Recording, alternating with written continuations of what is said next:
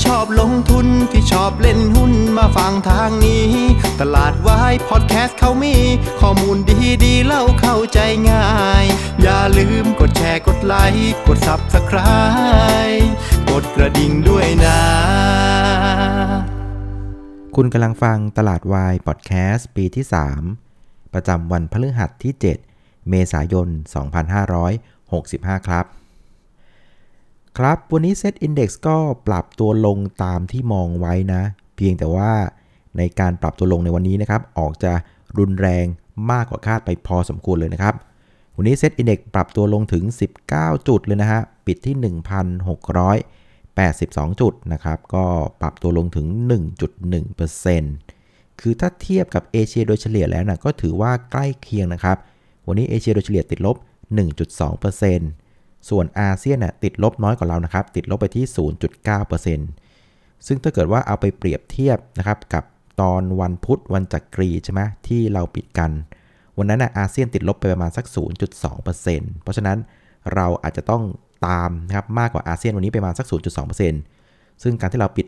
ลบ หนึ่งจุดหนึ่ง เนี่ยนะครับมากกว่าอาเซียน ศูนย์จุดสองเปอร์เซ็นต์ แบบเนี้ยก็ถือว่าน่าจะถือว่าอินไลน์นะครับเป็นไปตามทิศทางที่มันควรจะเป็นนะครับโดยอาการของตลาดหุ้นบ้านเราแล้วก็เอเชียในวันนี้นะครับเป็นอาการคล้ายๆกันนะครับเพราะว่าเมื่อคืนนี้นะครับรายงานการประชุมเฟดออกมาเนี่ยก็เป็นไปอย่างที่เราคาดไว้นะครับคือไม่มีคำว่าอดทนนะเออตลาดหุ้นก็ปรับตัวลงกันทันทีนะครับโดยในเนื้อหาสำคัญนะครับก็จะเป็นในลักษณะว่าทางเฟดเองเนี่ยก็พร้อมนะครับที่จะมีการขึ้นดอกเบี้ยนะครับระดับสักห้าสิบ basis pointนะครับถ้าเกิดว่าเงินเฟ้อน่ะมันยังรุนแรงต่อเนื่องแบบนี้นะครับซึ่งมันก็เป็นภาพที่ตรงกันข้ามกับก่อนหน้านะคือก่อนหน้าเนี่ยเขาจะเป็นลักษณะของการขึ้นดอกเบี้ยแบบค่อยเป็นค่อยไปนะครับในการประชุมหกครั้งที่เหลือของปีนี้ครั้งละประมาณ ยี่สิบห้าเปอร์เซ็นต์ นะครับแต่ว่าในรายงานการประชุมน่ะมีการพูดคุยกันว่าเอ๊ะถ้าเกิดเงินเฟ้อมันแรงๆน่ะบางทีเราก็อาจจะต้องปรับขึ้นทีละห้าสิบ basis point นะในช่วง สองถึงสาม ครั้งข้างหน้านะครับก็เป็นประเด็นที่ตลาดอาจจะรู้สึกว่ากังวลนะแต่ว่าอาจารย์เพชรก็เล่าให้ฟังว่าจริงๆแล้วนะในตัวของ Fed Watch ทูนะมันก็สะท้อนภาพของการปรับขึ้นครั้งละห้าสิบ basis point ไปแล้วในครั้งหน้าแล้วก็ครั้งถัดไปนะครับงั้นเรื่องของดอกเบี้ยนะก็ไม่ได้ถือว่าเกินเลยนะครับมากกว่าที่ตลาดคาดเท่าไหร่นะตลาดสะท้อนไปพอสมควรแล้วแต่ว่าประเด็นที่สองเนี่ยมันประเด็นที่ตลาดอาจจะมีความตกใจกันบ้าง น, นะครับก็คือเรื่องของการลดขนาดงบดุลซึ่งก่อนหน้าเนี่ยนะครับในการประชุมรอบก่อนก็มีการพูดกันแล้วล่ะว่าน่าจะมีการเริ่มลดขนาดงบดุลในปีนี้นะครับคราวนี้ในการประชุมครั้งล่าสุดนะครับก็มีการพูดคุยกันต่อแล้วก็ในรอบนี้เนี่ยมันเริ่มมีภาพของตัวเลขออกมาแล้วนะครับซึ่งในเบื้องต้นเขาก็มองกันว่าจะลดตัวของสภาพคล่องออกจากตลาดเดือนนึงประมาณสัก เก้าหมื่นห้าพัน ล้านเหรียญซึ่งถ้าเกิดว่าจะดึงสภาพคล่องกลับไปเท่ากับก่อนที่โควิดจะบุกเนี่ยนะครับมันก็จะใช้เวลาอีกประมาณสักสองปีครึ่งนะอ่าแต่ว่าสิ่งที่ตลาดไม่ค่อยชอบคืออ่าเฟดเองเนี่ยนะครับมีพฤติกรรมหรือว่ามีถ้อยถ้อยแถลงคำพูดลักษณะว่าอยากจะรีบนะครับในเรื่องของการลดขนาดงบดุลเลยนะครับคือเป็นลักษณะว่าอาจจะไม่มีการบอกล่วงหน้าสามเดือนหกเดือนนะครับอาจจะเป็นลักษณะว่าประชุมรอบหน้าปุ๊บทำเลยอะไรประมาณนี้ฮะซึ่งไอการเร่งรีบแบบนี้นะมันก็เลยทำให้ตลาดค่อนข้างจะไม่ชอบแล้วก็ตกใจกันนะครับมันก็เลยทำให้ตัวของสินทรัพย์เสี่ยงต่างๆนะครับก็คือตลาดหุ้นทั่วโลกนะในระยะสั้นก็มีการปรับตัวลงนะครับเพื่อสะท้อนความเสี่ยงที่มันเข้ามาเร็วกว่าที่ตลาดคาดไว้นะครับคราวนี้การเคลื่อนไหวตอนเช้านะครับคือตลาดหุ้นทั่วโลกเมื่อคืนมันลงหมดเลยครับดาวโจนส์ลงไปประมาณสักหนึ่งร้อยห้าสิบจุดแล้วก็ฝั่งของเอเชียก็ปรับตัวกันลงมาประมาณสักเกือบเกือบ หนึ่งเปอร์เซ็นต์ นะครับก็เลยทำให้ตลาดหุ้นบ้านเราก็เปิดกระโดดลงไปนะประมาณเจ็ดจุดแล้วก็ไปทำจุดต่ำสุดนะครับตอนประมาณสักเที่ยงนะอยู่ที่ หนึ่งพันหกร้อยเจ็ดสิบห้า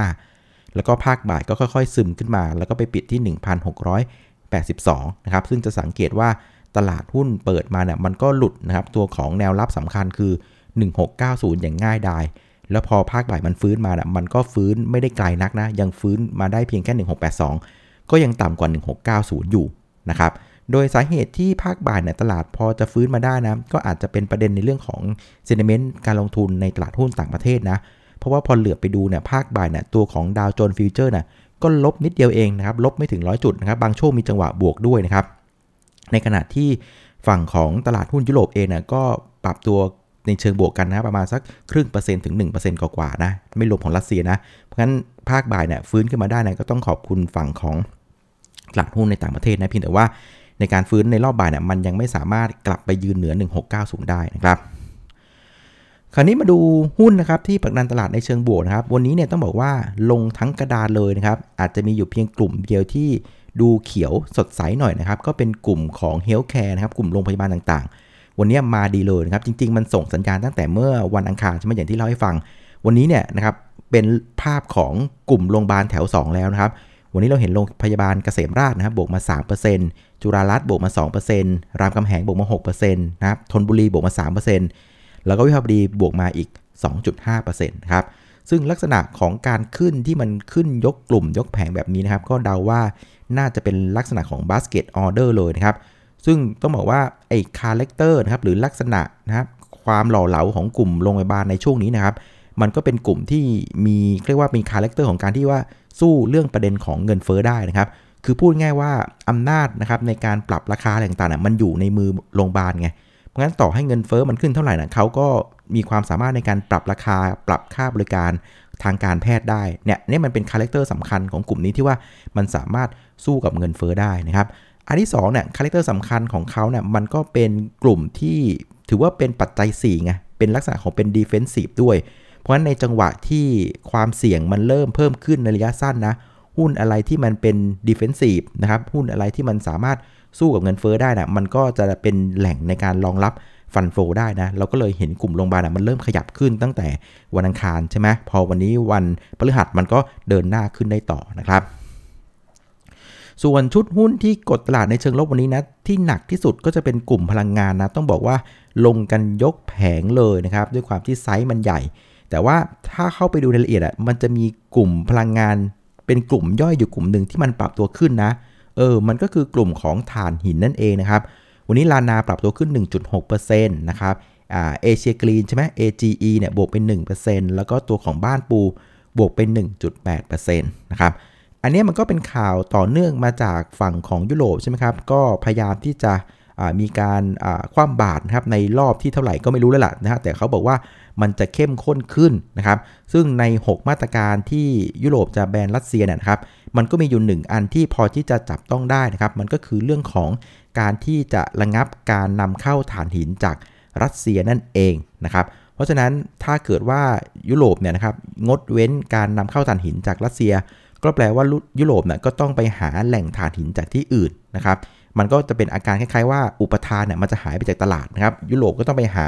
แหล่งอุปทานถ่านหินในพื้นที่อื่นเพราะฉะนั้นถ้าเกิดอุปทานในภาพรวมมันหายไปบ้างนะครับแต่ว่าอุปสงค์มันยังเท่าเดิมนะครับแล้วก็อีกไม่กี่เดือนเนี่ยเราก็จะเดินทางเข้าสู่หน้าหนาวแล้วนะครับเพราะฉะนั้นอุปสงค์กำลังเพิ่มขึ้นนะครับแต่อุปทานมันหายไปมันก็เลยทำให้ตัวของราคาถ่านหินเนี่ยมันเริ่มมีการขยับตัวขึ้นทันทีนะครับซึ่งเมื่อคืนนี้นะครับตัวของราคาถ่านหินที่นิวคาสเซิลออสเตรเลียก็เริ่มปรับตัวขึ้นแล้วนะครับประมาณสัก สองเปอร์เซ็นต์ เพราะฉะนั้นจะเห็นว่าหน้าหุ้นที่เราเห็นการขับเคลื่อนในวันนี้นะส่วนใหญ่นะครับมันก็ยังเป็นหุ้นที่อะไรที่มันเป็น domestic play แล้วก็มันมีเรื่องของความ defensive อยู่ในตัวอย่างกลุ่มโรงพยาบาลนะมันก็ยังเป็นกลุ่มที่สามารถพอที่จะเล่นได้นะครับอีกอันนึงก็จะเป็นกลุ่มที่มีเรื่องราวส่วนตัวที่มันชัดเจนดีๆเลยอย่างกลุ่มของถ่านหินแบบเนี้ยมันก็เป็นกลุ่มที่เล่นได้นะครับส่วนที่เหลือเนี่ยก็โดน sentiment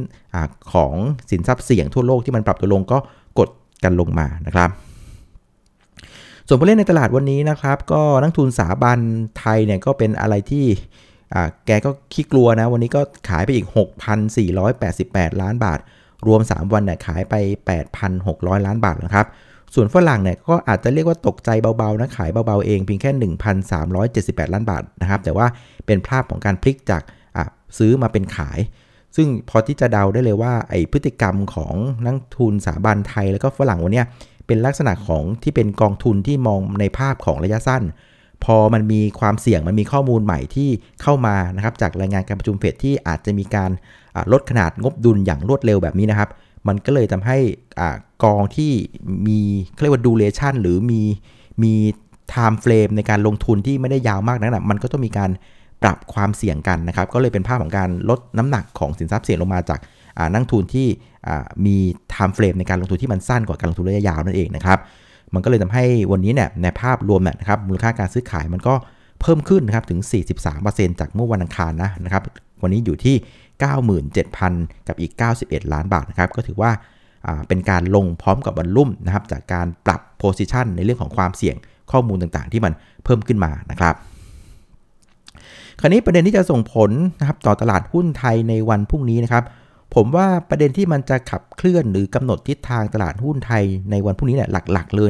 คือตลาดหุ้นในต่างประเทศในคืนนี้เลยนะครับโดยเฉพาะตัวของดาวโจนส์จะเป็นตัวที่ชี้เลยว่าตลาดหุ้นทั่วโลกในวันศุกร์เนี่ยมันควรจะไปทางไหน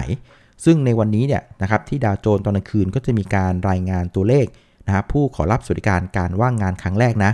ซึ่งตอนนี้ตลาดต้องการมากคือตัวเลขที่ดีไว้ก่อนนะครับเพราะว่าถ้าเกิดว่าเงินเฟ้อมันสูงสงครามยังมีแล้วตัวเลขแรงงานมันไม่ดีเนี่ยอันเนี้ยมันจะเหนื่อยมากนะครับเพราะตอนนี้สิ่งที่ตลาดต้องการคือขอให้มันเป็นตัวเลขดีๆไว้ก่อนนะครับซึ่งถ้าเกิดว่าตัวเลขการขอรับสวัสดิการว่างงานอ่ะมันออกมาสวยๆนะผมคิดว่าเราก็มีโอกาสที่จะเห็นตลาดหุ้นดาวโจนส์เด้งตัวขึ้นได้หลังจากปรับตัวลงมาสองวันนะครับแต่ว่าอีกประเด็นนึงที่ต้องเฝ้าจับตาเลยนะครับคือหลังจากรายงานประชุมเฟดมันออกมาแล้วเนี่ยมันก็จะเป็นคิวของประธานเฟดในสาขาต่างๆที่จะออกมาพูดกันแล้วคืนนี้ตอนประมาณสองทุ่มเนี่ยก็เป็นตัวแสบเลยนะครับคือคือมิสเตอร์เจมส์บูลาร์ดนะครับของรัฐเซนต์หลุยส์เนี่ยตัวนี้ก็เป็นสายเหี่ยวมาแต่ไหนแต่ไรแล้วเป็นสายซาดิสด้วยนะครับก็หวังว่าแกคงจะไม่ได้พูดอะไรรุนแรงมากเกินไปนักนะแต่คิดว่าตลาดคงจะเผื่อใจแล้วเพราะว่าเห็นท่าทีของคุณบูลาร์ดเนี่ยมาหลายรอบแล้วว่าแกเป็นสายเหี่ยวฉะนั้นวันนี้ต่อให้เหี่ยวมากเหี่ยวน้อยนะมันก็เหี่ยวซึ่งตลาดก็เตรียมใจไว้แล้วก็คิดว่าไม่น่าจะส่งผลอะไรกับตลาดหุ้นมากนักนะเพราะฉะนั้นวันนี้ผมว่ามีลุ้นนะนะว่าดาวโจนส์น่าจะเด้งได้นะครับซึ่งปัจจุบันนะตัวของดาวโจนส์ฟิวเจอร์ล่าสุดนะครับผมเข้าไปดูอ่าติดลบบางๆนะประมาณเพียงแค่สิบสี่ สิบห้าจุดก็ถือว่ามีลุ้นละกันสำหรับคืนนี้นะครับเพราะฉะนั้นนะครับสำหรับแผนการเทรดในวันศุกร์พรุ่งนี้นะผมคิดว่าเราอาจจะต้องยอมนะในช่วงหนึ่งชั่วโมงแรกของการเทรดเพื่อดูท่าทีของตลาดว่ามันจะไปทางไหนนะนะครับซึ่งผมคิดว่าถ้าในช่วงหนึ่งชั่วโมงแรกนะหุ้นนะครับเซตอินเด็กซ์ไม่ทำนิวโลนะนะครับก็คิดว่าน่าจะเป็นเซนติเมนต์ที่ดีนะแล้วถ้าเกิดว่าในช่วงหนึ่งชั่วโมงแรกนอกจากจะไม่ทำนิวโลแล้วนะแล้วเซตอินเด็กซ์สามารถม้วนกลับไปยืนเหนือ หนึ่งพันหกร้อยเก้าสิบ จุดได้นะอันเนี้ยจะเป็นสัญญาณที่ดีเลยมันอาจจะเป็นการชี้ว่าโอเคหนึ่งไม่ทำนิวโลสองกลับไปยืนหนึ่งพันหกร้อยเก้าสิบได้แปลว่าไอ้คนที่มันตกใจกับรายงานการประชุมของเฟดอ่ะมันน่าจะเคลียร์ของทิ้งกันไปหมดเรียบร้อยแล้วนะครับงั้นถ้าหนึ่งชั่วโมงแรกนะครับไม่ทำนิวโลแล้วยืนหนึ่งพันหกร้อยเก้าสิบได้ผมคิดว่าเราก็เข้าสู่โหมดของการทยอยเก็บหุ้นตามธีมเดิมของเรานะก็คือธีมเรื่องของ Domestic Play ธีมของเรื่องท่องเที่ยวที่กำลังดีวันดีคืนนะนะครับก็หวังว่าจะได้เก็บหุ้นกันนะครับ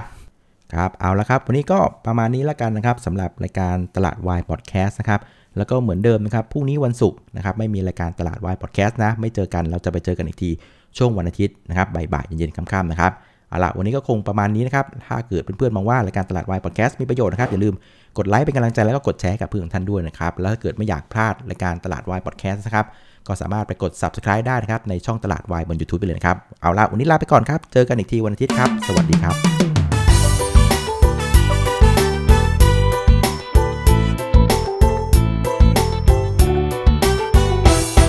หากใครที่ชอบลงทุนที่ชอบเล่นหุ้นมาฟังทางนี้ตลาดวายพอดแคสต์เขามีข้อมูลดีๆเล่าเข้าใจง่ายอย่าลืมกดแชร์กดไลค์กด Subscribe กดกระดิ่งด้วยนะ